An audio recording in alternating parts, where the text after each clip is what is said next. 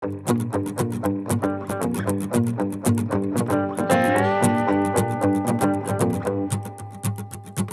Welcome to the Confluence of Ideas, the Confluence Investment Management Podcast. Today, we're going to be looking at the firm's asset allocation positioning for the third quarter of 2020. There have been some changes this quarter in the recommended weighting of certain assets, and we'll see how these changes are reflected in each of the four Confluence cyclical ETF investment strategies, which are income with growth, growth in income, growth, and aggressive growth. Our guest is Greg Elston, who serves as investment officer for asset allocation for Confluence Investment Management. And in that role, Greg leads the Confluence Asset Allocation Investment Committee. Greg, let's first talk about your broad outlook for the U.S. economy. It's been an eventful three months, but you're continuing to look for a deep yet brief U.S. recession.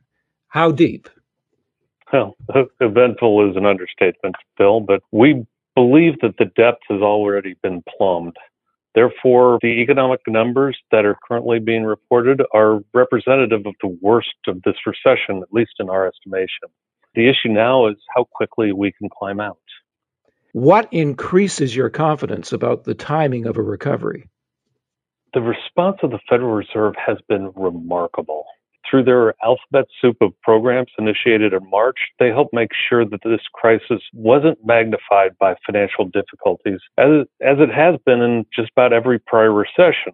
With the financial markets functional, we believe that the underlying economy will adapt to the health crisis, which will lead to recovery and even the potential of an expansion towards the latter stages of our three year forecast period.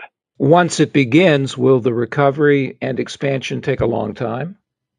Well, the health crisis continues and adaptations are never quick. The severity of the economic coma, as you call it, will have continuing implications for the survival of a number of businesses. We think that we will slowly grind forward and the repair will be long in duration. Will inflation be a problem in, in light of the Fed's dramatic expansion of its balance sheet? Near term, we don't see inflation becoming an issue, even with the huge balance sheet expansion. If you're speaking of asset inflation, then yes, the balance sheet expansion may be a cause. If you're speaking of inflation of goods and services, we don't view this as becoming prominent within our forecast period. We think that much of the added liquidity will rest on the sidelines, which will further dampen the velocity of money and therefore not exert price pressures on goods and services. Through all this, Confluence Investment Management has continued to hold a favorable view of equities. Why? Phil, given an economic recovery, equities should fare well. Granted that they recovered really quickly from the depths of March, yet the prospects going forward are still positive. And to tie in your last question, equities would naturally be a portion of asset price inflation. Within equities, growth stocks, Greg, in the recent past, have been recommended overweight. Now the recommendation is even weight with value. Why the adjustment? Previously, the overt overweight to growth was augmented and even amplified by overweights to the quality factor as well as sector overweights to technology, communication services, and consumer discretionary, which are all pretty growth oriented. Although this gross overweight was beneficial last quarter, we determined that for the envisioned market environment, uh, the sector overweights on their own are well positioned, and we should reduce that growth overweight to a neutral growth value posture. You like the uh, outlook for lower capitalization stocks. Why? Not only are lower capitalization stocks attractive on fundamental valuations, in fact, at historic levels, they typically perform very well at the beginning of and into an economic recovery. How about foreign stocks?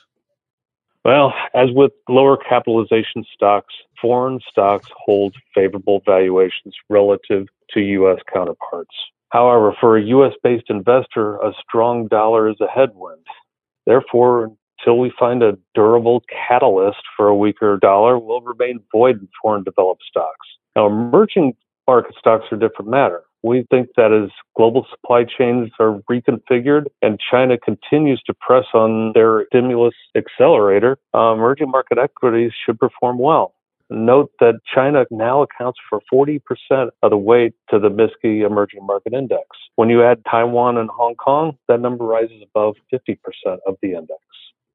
Greg, turning to the election, does the U.S. election carry a significant risk for the stock market? Oh, great question. And over our forecast period of three years, the research from our chief market strategist indicates that while the path may diverge in the interim, the ultimate effect on equities are similar regardless of the results in November. That's not to say that all equities will be treated equally. As an example, should both houses of the legislature and administration swing Democrat, there will naturally be winners and losers among companies, industries, and sectors. But the net effects across all stocks in the aggregate should be roughly equivalent by the end of the third year, regardless of who captures the flag in November. Turning to bonds, you say long term treasuries have run out of steam. Why? Well, maybe not running out of steam, but the potential for continued outsized returns is pretty much countered by an increased level of risk. Our belief is that the utility of long treasuries to act as a stabilizer for equity volatility is eclipsed by precious metals, particularly gold. Moreover, we think that gold has healthier upside potential, especially as the federal budget deficit swells the issuance of treasuries and investors overseas have moved from net purchasers to net sellers of treasuries. Now, within uh, short and intermediate term bonds, do you favor any move toward high yield? With your permission, Phil, I'll answer your question a little bit more broadly. In the short and intermediate term space, we find the Fed's rescue of the corporate bond market provides us with the confidence to overweight investment grade corporates over treasuries.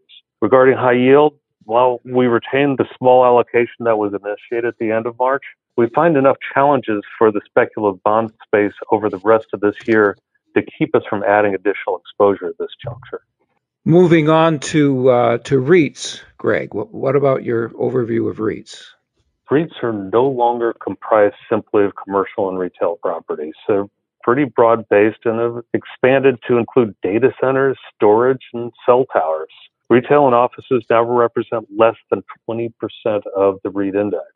So we find that REITs offer a diversified income stream from diverse sources that help the strategies where income is a primary component. You're increasingly favorable toward gold. Could, could you explain why? Well, as noted earlier, gold does serve as a stabilizer in the event of equity volatility and heightened geopolitical risk. Beyond this role, our research has found that large U.S. fiscal deficits, as well as coordinated easing by global central banks, have been positive for the price of gold. I think it's time, Greg, to look quickly at each of the strategies, beginning with uh, income with growth. What's the most significant change here as we move into the new quarter? Well, Phil, underscoring what we discussed earlier, we eliminated the long term treasury portion in favor of gold and short bonds and moved some of the large cap allocation to mid cap. There are more modest changes within the growth and income strategy. What are they? Echoing what we did in income with growth, all the long term treasury exposure in growth and income was sold, with the proceeds being used to increase mid cap and small cap exposure. We also added a small allocation of silver. And moving on to the other two strategies, not a lot of changes in the growth and aggressive growth strategies. Why not? Well, simply because both strategies were modified dramatically at the end of March, where the bond stabilizers were eliminated and moved to equities. The central premise that existed last quarter of a sharp downturn and elongated recovery remains, which should be favorable for equities. And as we're at the maximum exposure to stocks in both of these strategies, the only changes that we made were moving from a significant tilt to growth to being neutral growth and value and allowing the sector overweights to slightly tilt to growth. I was curious, Greg, would you say the fact that you're only making minor changes to these final two strategies is a validation of, of your previous recommendations and your process? You're entirely correct. Our overall outlook hasn't changed since last quarter, and as a result, the modifications were minor. I was also curious, in light of all of these dramatic economic events that have been occurring, was this a particularly difficult quarter for the Confluence Asset Allocation Committee to get a handle on?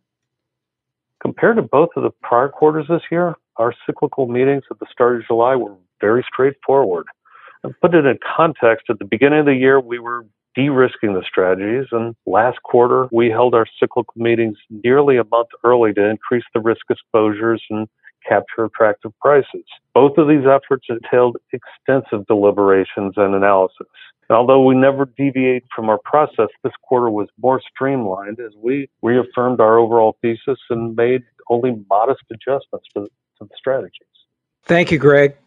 This has been the Confluence of Ideas, and our guest today has been Confluence Investment Officer for Asset Allocation, Greg Elston. You can find links to the Confluence Asset Allocation written reports, weekly and quarterly, under the Research and News heading on the front page of confluenceinvestment.com. And if you're interested in an overview of how the Confluence Asset Allocation Committee vision works, how the committee is constructed and operates, we invite you to listen to our podcast number nine, titled The Confluence Asset Allocation Process. And you'll find a link to a landing page to all of our podcasts on the front page. Our discussion today is based upon sources and data believed to be accurate and reliable. We wish to state that opinions and forward looking statements expressed are subject to change without notice. This information does not constitute a solicitation or an offer to buy or sell any security. You can also find us on Twitter at ConfluenceIM. Our engineer is Dane Stoll. I'm Phil Adler.